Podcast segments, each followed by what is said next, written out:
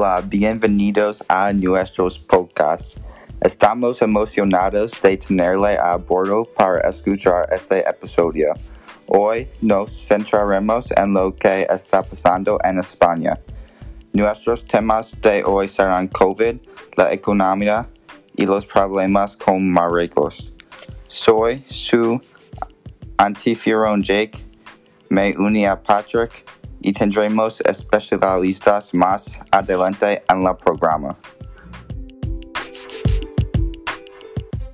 Bienvenido a todos ahora al tema de COVID-19.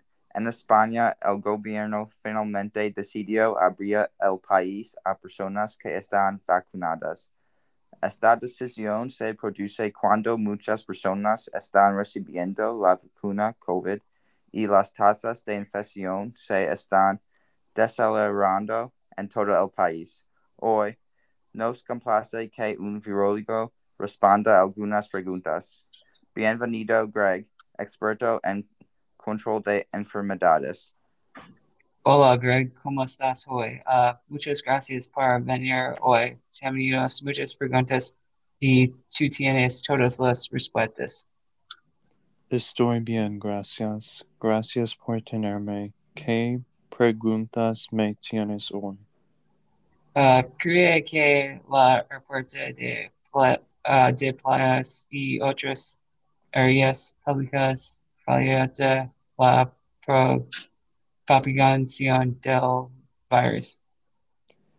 Mientras las personas están vacunadas, es seguro abrir todos los lugares públicos. Alrededor del 33% de España se ha vacunado, pero necesitamos al menos el 70% vacunados para volver a la normalidad. Um, ¿Qué les dirías a las personas que aún no quieren vacunarse? Yo diría que es la elección de cada individuo. Todos deberían hacer su propia investigación para llegar a sus propias conclusiones.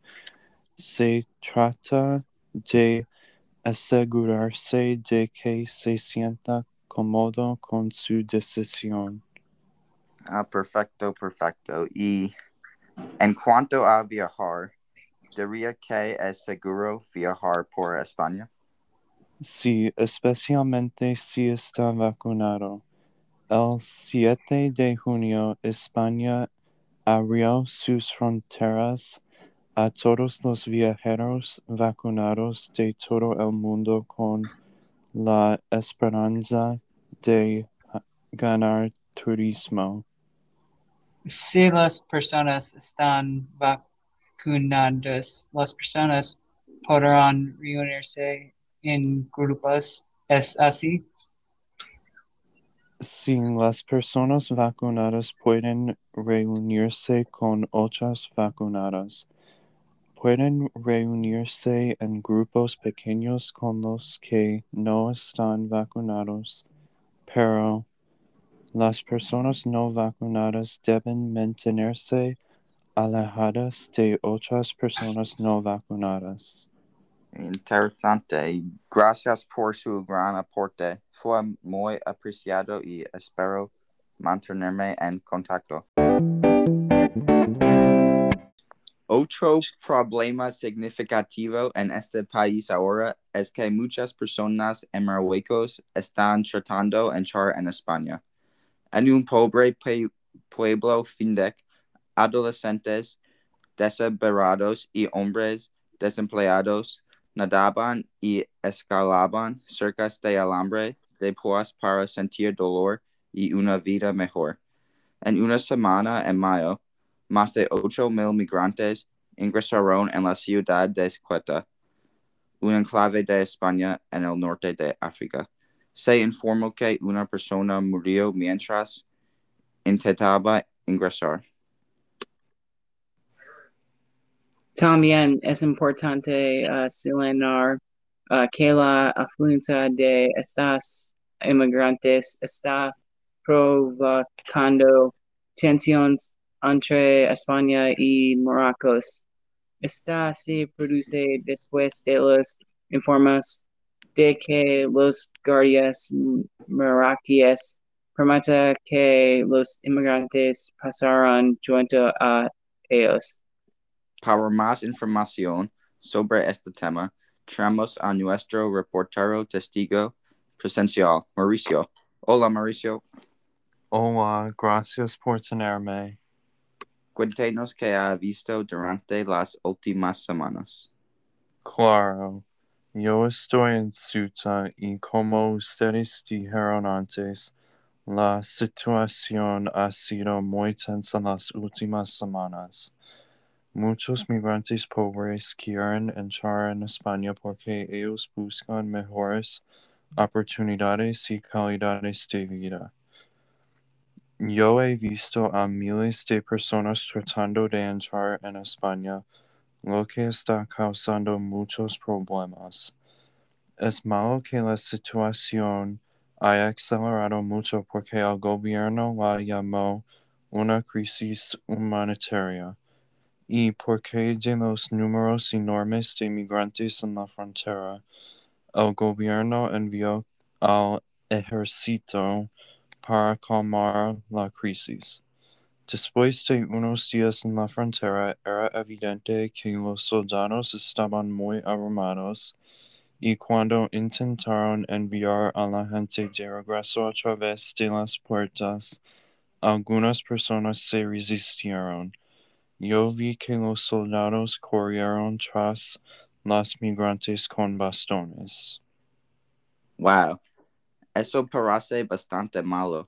Es triste que muchas personas no puedan entrar y recibir una vida mejor, pero España tiene que proteger sus fronteras. ¿Recibió la oportunidad de hablar con alguno de los migrantes o soldados sobre sus experiencias en la frontera? Sí, yo pude hablar con Amina Farcani, una de los miles de migrantes mariques que quieren cruzar la frontera. Ella me dijo que tiene 31 años y que vive en Marruecos, pero trabajó en Ceuta.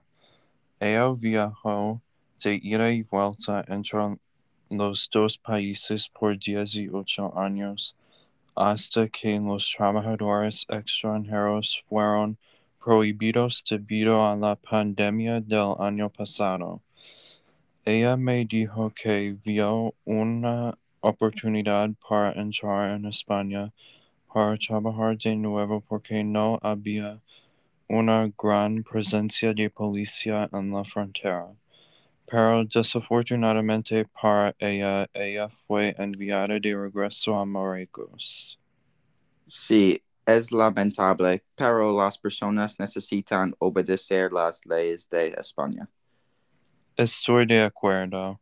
Esa es la situación para muchos de los migrantes. Este es todo el tiempo que tenemos hoy, Mauricio. Gracias por toda tu información. Gracias. Adiós. Uh, ¿Qué piensa de la situación, Jake? A mí me sueña a lo que está pasando con México y Estados Unidos. Creo que si los inmigrantes tienen el papel adecuado, deberían poder entrar en España. Uh, si solo están buscando una vida mejor, que lamentarlo, da la vuelta y vete a casa. Patrick, ¿qué opinas al respecto? En realidad, no estoy de acuerdo contigo. Creo que los maracos deberían poder entrar en España. Todo lo que están tratando de estar de hacer es su vida. Por lo que deberían poder hacerlo. Está bien, estamos de acuerdo en no estar de acuerdo. El proyecto de ley de energía acaba de ser aprobado por el Congreso y se inició el primero de junio. Muchos están confundidos y divididos sobre este proyecto de ley. Tenemos a uh, Alejandro aquí hoy para ayudarnos a uh, comprender los cambios que se están procediendo. Hola Patricio, es genial estar aquí hoy.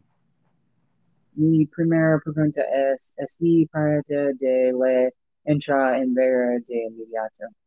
No, el proyecto de ley espera crear un mundo mejor para el mañana, aunque no verá los cambios mañana. Sin embargo, para el 2030 lo hará.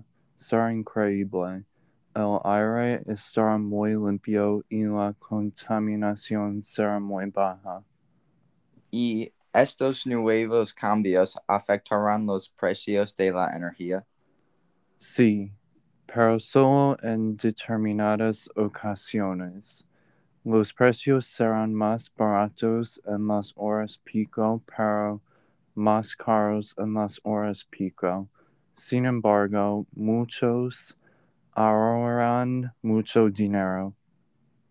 Ah, es muy interesante.